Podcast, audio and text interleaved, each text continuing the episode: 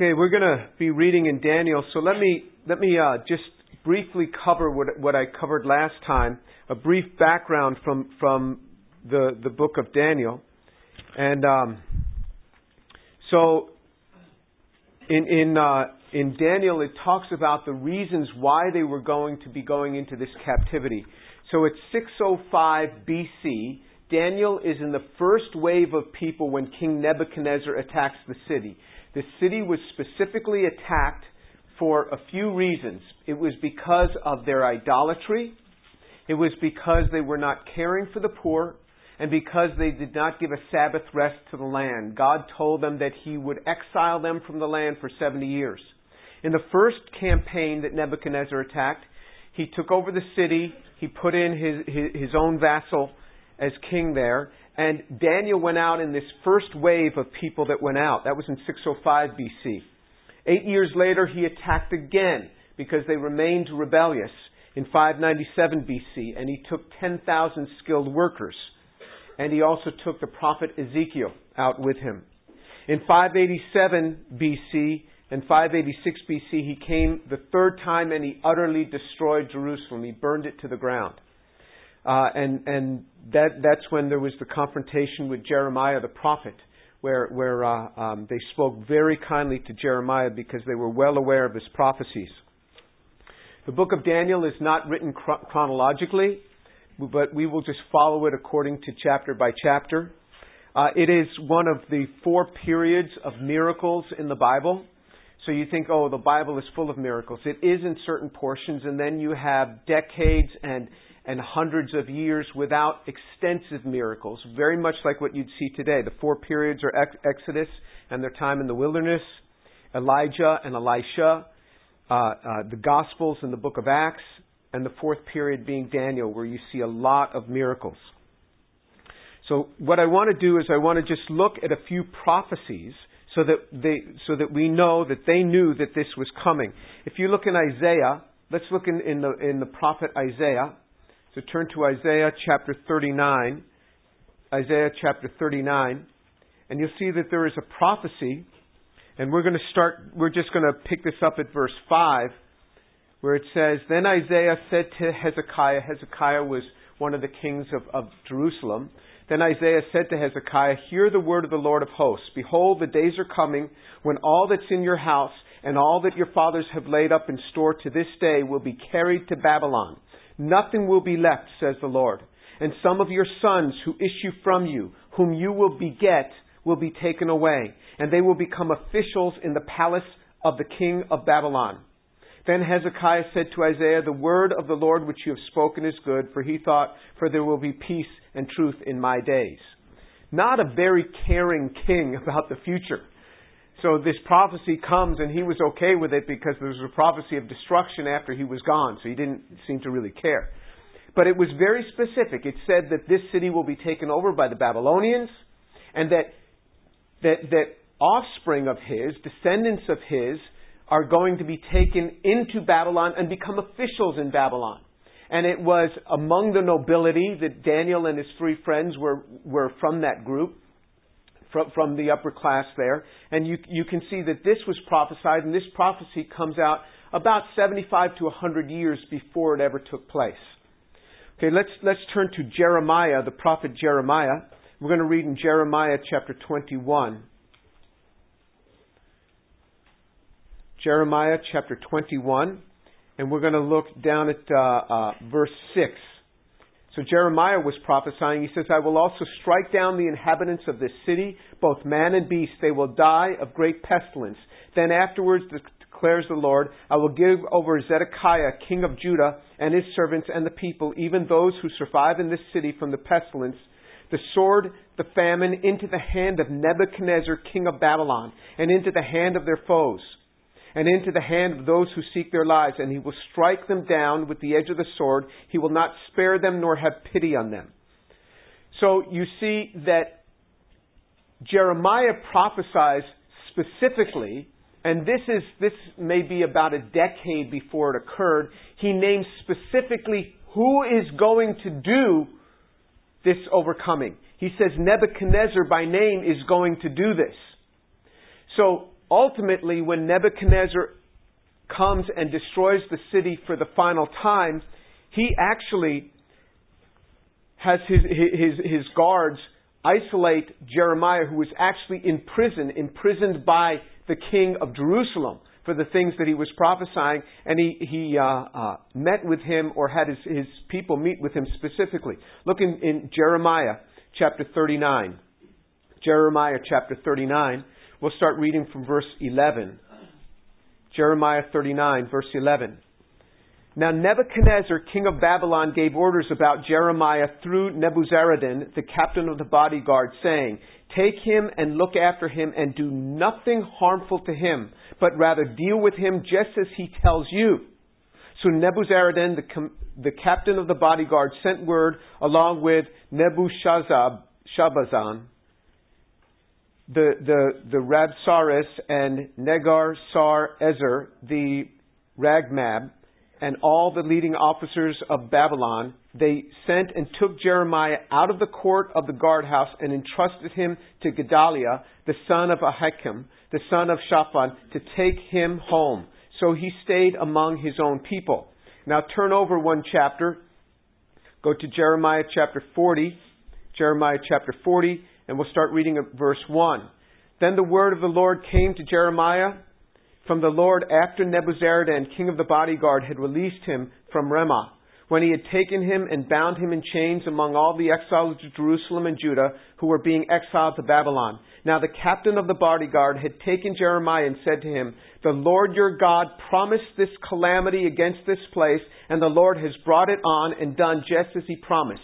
So you see that this is the Babylonians are very well aware of what Jeremiah had prophesied. That Jeremiah had prophesied that Nebuchadnezzar will take over this land. Because remember, Nebuchadnezzar has this amazing school of wise people there that are counseling him, that are even telling him what the prophets in Jerusalem are saying. And they say, just as you prophesied, it has come about. He says in verse 4, But now Behold, I am freeing you today from the chains which are on your hands. If you would prefer to come with me to Babylon, come along, and I will look after you. But if you would prefer not to come with me to Babylon, never mind. Look, the whole land is before you. Go wherever it seems good and right for you to go. As Jeremiah was still going back, he said, and, and Jeremiah was still not going back, he said, Go on back then to Gedaliah, the son of Ahikam the son of Shaphan, whom king of Babylon has appointed over the cities of Judah, and stay with him among the people, or else go anywhere that seems right to you. So the captain of the bodyguard gave him a ration and a gift and let him go. And then he ends up going to Mizpah. So uh, Ezekiel was actually taken captive and, and he went up into Babylon during that second attack, that second wave. With the 10,000 skilled workers, he went. But Jeremiah, he let go. So we see that there is this, this confluence of all these prophets and the people of Babylon knowing about this. Okay, so let, now let's turn to Daniel and start and, and, and uh, pick up now in Daniel. We're going to start reading in chapter 1. Daniel chapter 1, and we'll, we'll review the two verses we, re, we read last time. In the third year chapter 1, verse 1. In the third year of the reign of Jehoiakim, king of Judah, Nebuchadnezzar, king of Babylon, came to Jerusalem and besieged it. The Lord gave Jehoiakim, king of Judah, into his hand, along with some of the vessels of the house of God. And he brought them to the land of Shinar, to the house of his God, and brought the vessels into the treasury of his God. And what we talked about is this is not merely the strong overcoming the weak. God did this. It says, The Lord gave Jehoiakim, king of Judah, into his hand. The Lord did this. And we talked last week about how the Lord allows things to happen in people's lives.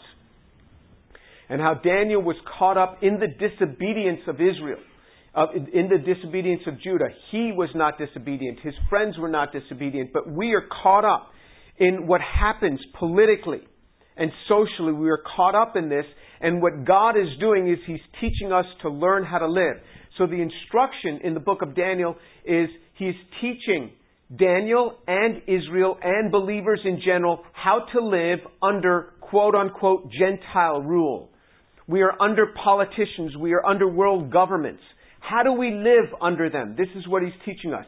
He's also teaching Daniel and his friends how to reflect the God of Israel to these Gentile nations that are overcoming them. This is also our task. How do we reflect the God that we love and honor to people around us who are our overlords in a sense? How do we reflect that to them?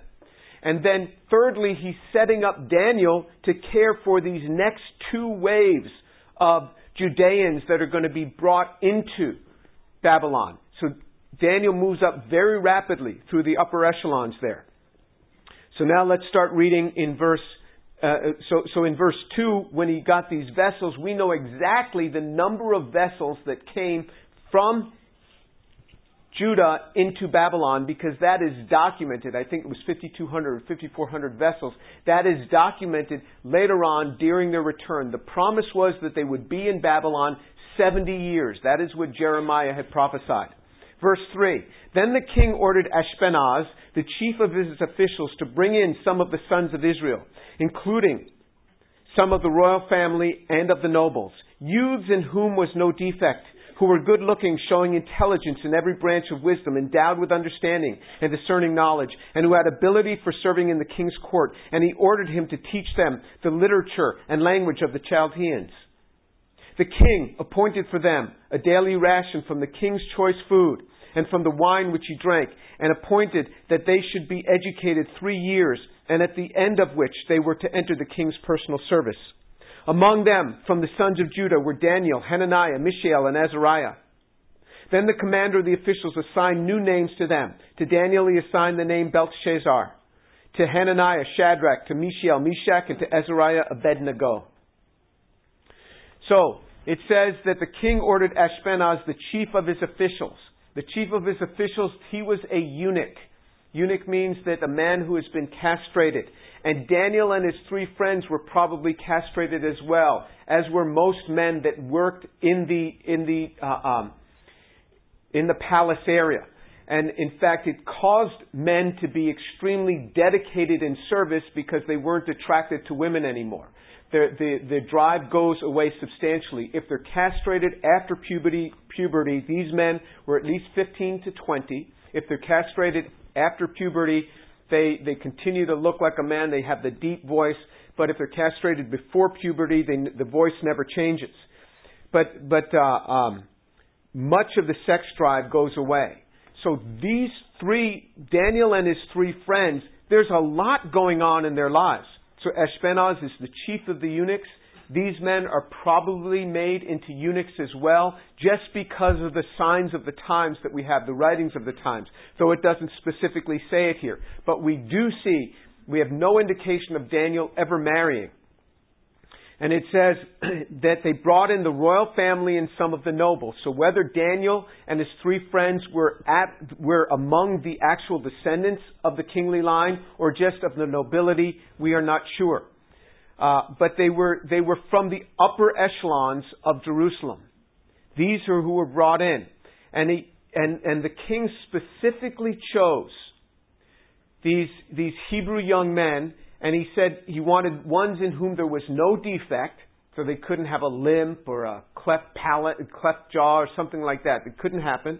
They were good looking, they had to show intelligence in every branch of wisdom. So, in other words, they would speak with them, and the way they, they would answer, how quickly they could answer, would affect if, whether they were chosen or not. Chosen or not. In every branch of wisdom and endowed with understanding and discerning knowledge. In other words, they're questioned. Can they answer? Can they answer? This is a, a, a real test. So they're brought in. So just think of this. They're coming from a little city Jerusalem. Remember, Jerusalem, the old city of Jerusalem, is about a third the size of the Rice campus. It's a small walled city. They are brought into this huge Babylon. Babylon was the biggest city. Babylon was where the Tower of Babel was in Genesis. Babylon is now a huge city, very well developed. They're brought into this. Who knows what they saw? during this first conquest. How many people they saw die. Whether their parents died or not, we don't know. But certainly they were torn away from their homes. They're right about the age of many of you in this room, somewhere between the ages of 15 and 20. They're brought into this environment, and the first thing, they start going through a testing. Because what the king would do is he would bring people in, they would be trained in the teachings of the Chaldeans, and then he would send them as his ambassadors into his conquered kingdom. Many of them may be returning to Jerusalem, but now after they have been taught. And so once they chose them, it says that, that whoever had ability for serving in the king's court, and he ordered to teach them the literature and the language of the Chaldeans. So this involves science, but it also involves the occult. Remember, Babylon was the biggest place of idol worship.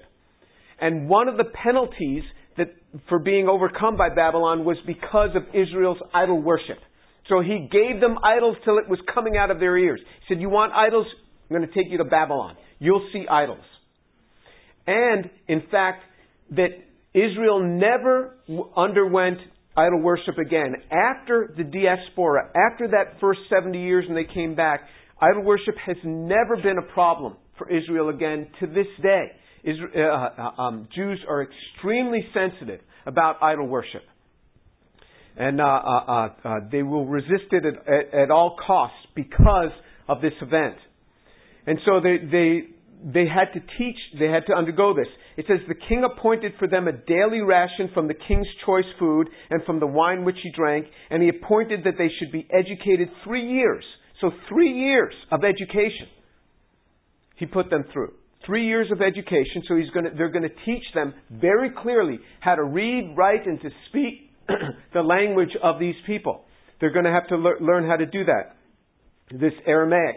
And we know that because, because of, the, of the 12 books, the 12 chapters in Daniel, half of them are written in Hebrew, the other half are written in Aramaic. So he learned it very well. Very high training, high level of training. And it says, and, and uh, at at the end of which they were to enter the king's personal service. Now, among them from the sons of Judah were Daniel, Hananiah, Mishael, and Azariah. It's interesting, if you go into a Jewish home, they will know this story of Daniel very well. And they call them Daniel, Hananiah, Mishael, and Azariah. You go into a Gentile home, a non Jewish home, who's a, a, Christian home, and they will know this story of Daniel very well, and they'll say Daniel, Meshach, Shadrach, and Abednego they will use their Babylonian names for the other three. The Jews also always use the Jewish names, the, the Gentiles use the Babylonian names. It's, it's an in, interesting thing that happens. Now, now uh, Daniel, Hananiah, Mishael, and Azariah are all godly names, so they came from godly families. They all have godly names, and now they are given new names. They're all given names relating to the gods, the idols of Babylon. That's what they're given. So now what we have to think about is think about this. They are brought into a land and they are told what they're going to study, what they're going to major in, what they're going to eat, what their degree is going to be in, and what they're going to be called, and when they're going to graduate. When you graduate, you work for me. That's what he's saying. All of this all of their identity is stripped away. Everything is stripped away. This is what God is teaching through this. That how do we live when we even feel that our own identity is being stripped away? None of us has had our identity stripped away as much as these guys have had their identity stripped away. Remember, they've probably all been castrated as well. So their identity is entirely stripped away. How will you live? And what we will see is an enormous concern that Daniel has now for the king. You'd think he'd hate that king. That at every chance he has, he has he'd be cursing that king. Here he overruns his, his nation, pulls him out of his family, pulls him out of his education there in, in Israel, there in, in, in Judah and then establishes a whole new life, has him castrated, has him set aside in this way, and demands all these things of him. And now, he's saying he, he, he, we're going to see Daniel's view of his superiors. So let's let's look in uh, um, verse 8. But Daniel made up his mind that he would not defile himself with the king's choice food or with the wine which he drank, and so he sought permission from the commander of the officials that he might not defile himself.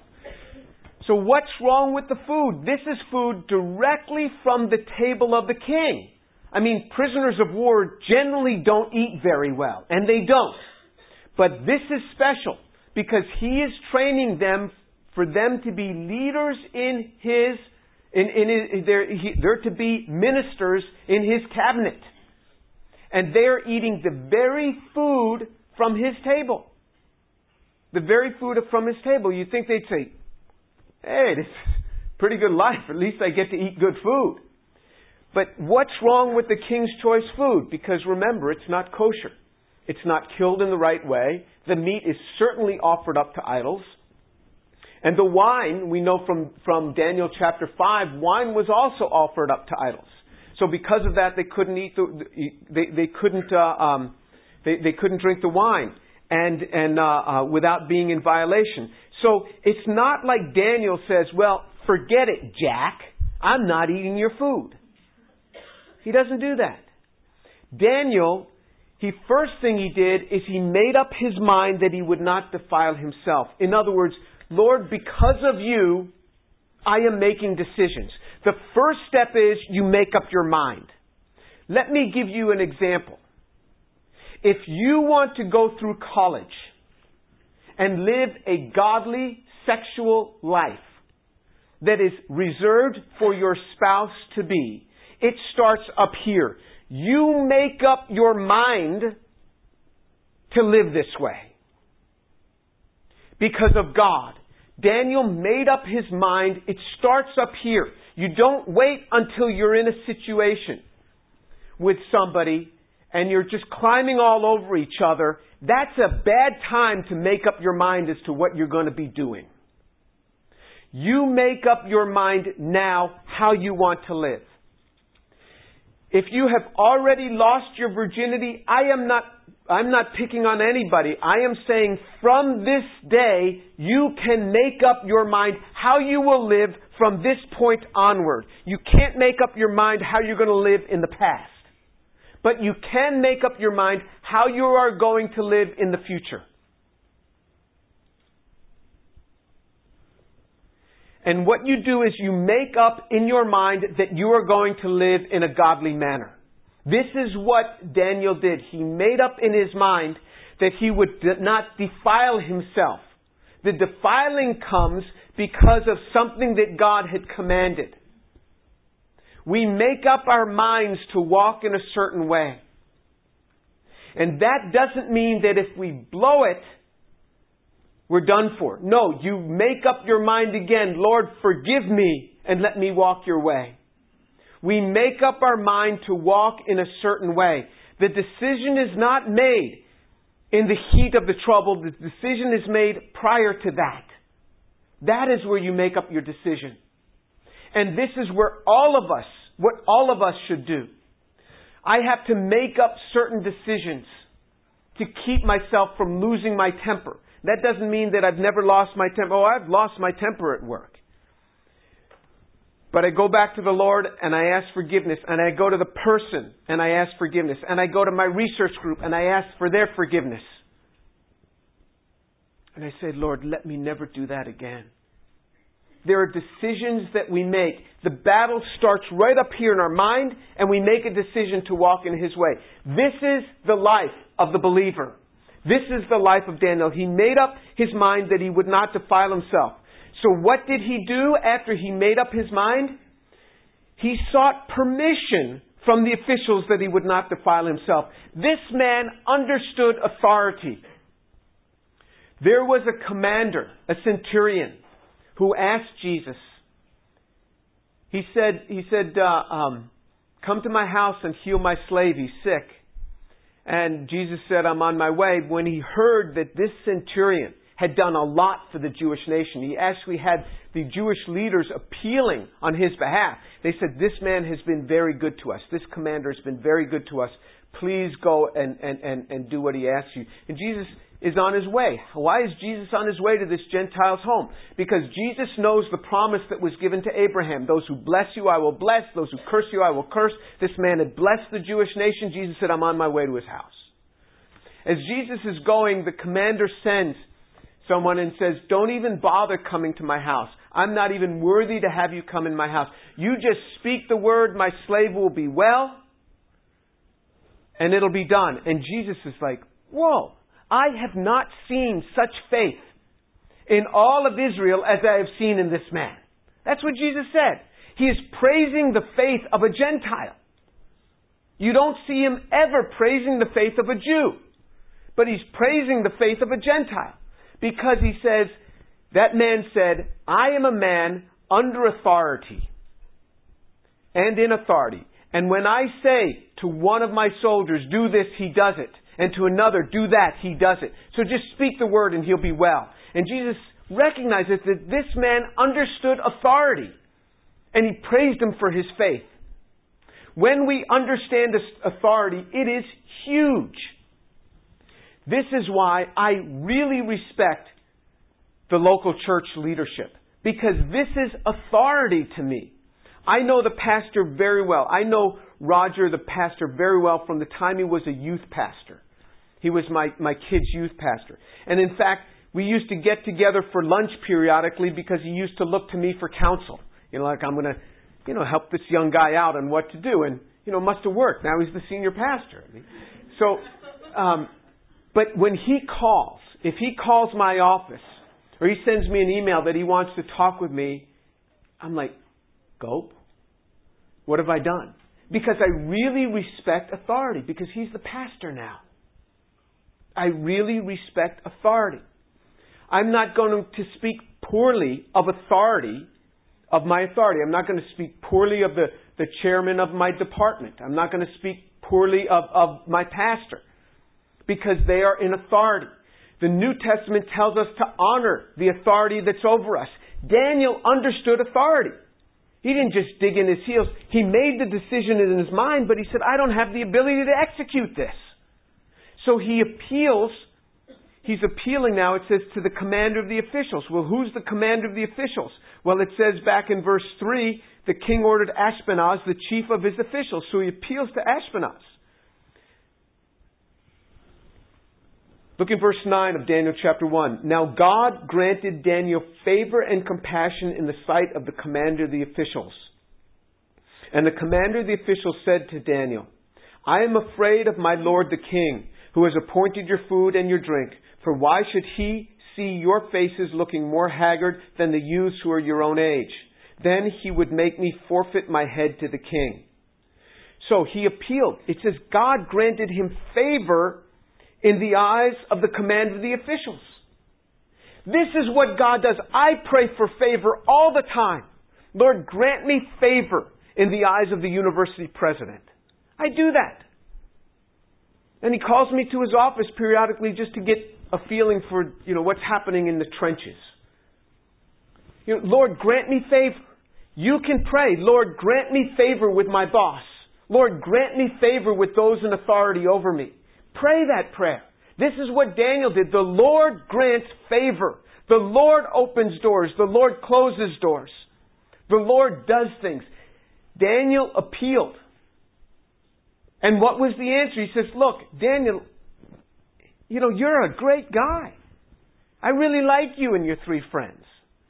But if you guys start getting skinny and looking haggard on me, the king's going to take off my head. I just can't do it. So Daniel didn't say, Well, forget you. You're not going to give me what I want. I'll just do it anyway. No, this man understood authority. Jesus equated authority understanding authority with faith. So it says in verse 11, But Daniel said to the overseer, whom the commander of the officials had appointed over Daniel, Hananiah, Mishael, and Azariah. So this is no longer to Ashpenaz. This is to his direct overseer, the one who had been appointed specifically over him.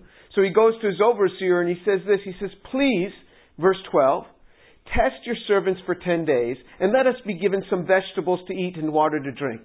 And let our appearance be observed in your presence, and the appearance of the youths who are eating the king's choice food, and deal with your servants according to what you see.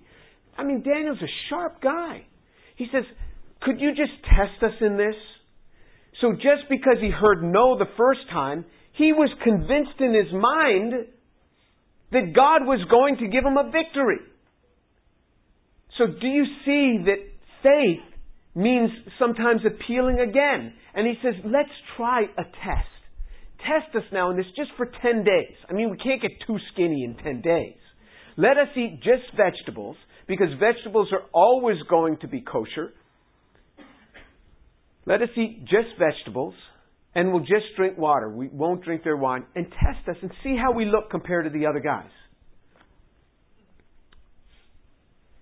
Verse 14, so he listened to them in this matter and he tested them for 10 days. And at the end of 10 days, their appearance seemed better and they were fatter than all the youths who had been eating the king's choice food. So the overseer continued to withhold their choice food and the wine they were to drink, and he kept giving them vegetables. This was an intervention of God. What about this choice food? How come we can't enjoy this choice food like all the other guys? Well, you can enjoy it. But do you want to be dedicated to the Lord? How come I can't sleep around like everybody else? Well, because I'm dedicated to the Lord. How come I can't just have all these boyfriends like all these, these other girlfriends of mine have? Well, because you're dedicated to the Lord. That's why. That's why. You could do it. You have the free will. You have the free will to do it. He gives us the free will to be able to do all of these things that the world enjoys. We have the free will. We can choose our own lifestyles, but we cannot choose the consequences. That's already been ordained. That's already been established. The consequences we cannot choose. But we can choose the lifestyle. Daniel made a decision. His friends made a decision. He understood authority. He went through the levels of authority, and God granted him favor. And I think if this guy had said no, if God didn't open the door, he would have to eat the food. But here you see that God did open the door, and this was a direct intervention because generally those who eat just vegetables look a lot thinner than those who are eating choice meats. And those who drink wine get a lot of calories from wine. These guys are just drinking water. So God directly intervened in their situation. And as for these four youths, God gave them knowledge and intelligence in every branch of literature and wisdom. Daniel even understood all kinds of visions and dreams. God interceded on their behalf. This is not just for Daniel and his friends. If you learn to pray that God would intercede on your careers, on your, on your work, on your research, on your, your, your classwork, on your exams, He will do that. I prayed my way through school. I really did. And I still pray for God's intervention in, in my work. Because in my work, what really distinguishes people is not how smart they are, not how many facts in chemistry they they know, but what really distinguishes a person is their creativity. When you come up with something and people read your articles and they're like, Whoa, I wish I'd have thought of that. That's what distinguishes. Where does creativity come from? God grants it. That's what I pray. You can pray that God fills you, that God gives you. That is the, what's demonstrated to us, that God interceded. And this wasn't good Jewish teaching. This was teaching in the occult. Not that they had to practice it, but they had to understand it. This was teaching in what idols are what in this along with science. This was teaching in astrology, and we know there was teaching in astrology because we're going to see it later on. They had to learn about all, all, all, all this, this uh, astrology, this worship of stars. They didn't participate in the worship of stars, but they had to learn it. When you're in medical school, you're going to learn how to perform abortions, and that might be totally grotesque to you because you value human life and you'll feel like Daniel and his three friends in Babylon. I remember sitting in classes as an undergraduate taking religion where the professors seemed to just dump on Christianity. Where you'd go to introduction to philosophy and they'd quickly disprove the existence of God. There are things that you have to sit through in life and learn, but you don't have to be one with it. But we are exposed to these things because this is not a theocracy. We are living under Gentile rule, under unbeliever rule, unbelievers rule. So we have to live within this framework. This is why I am not afraid of secular universities for believers. I'm not afraid of it. This is where we engage with the world. We have to learn these things. But God can endow us with wisdom and intelligence in all of these branches so that we become better than everyone else in it, though we are not active participants in it. Let's pray. Abba Father, thank you so much for your word, for the truth of it. And I pray, Lord, for these young people, that you would give them a heart like Daniel. To make a decision in their mind, they would make up their minds when it comes to their sexual lives, when it comes to their dedication of their bodies for you, the de- dedication of their minds for you. Lord, that they would make up their minds even now to dedicate their lives to you. Father, let them make up their minds. And then, Lord, grant them the wisdom to appeal to authority as they go through life, to understand authority. Father, I pray that they'd understand authority and learn the great blessing that comes by working through authority. And Lord, I pray for those here that do not know you, that this very day they would say, Lord God, forgive me because I'm a sinner. Forgive me and come into my life. Lord, that they too will know the power that comes through our Lord Jesus Christ filling a life. Father, teach us your ways, how to live in this world. Teach us how to reflect the God whom we serve to the unbelievers, that we would reflect that to the unbelievers. Lord, bless these young people in the name of Jesus. Amen.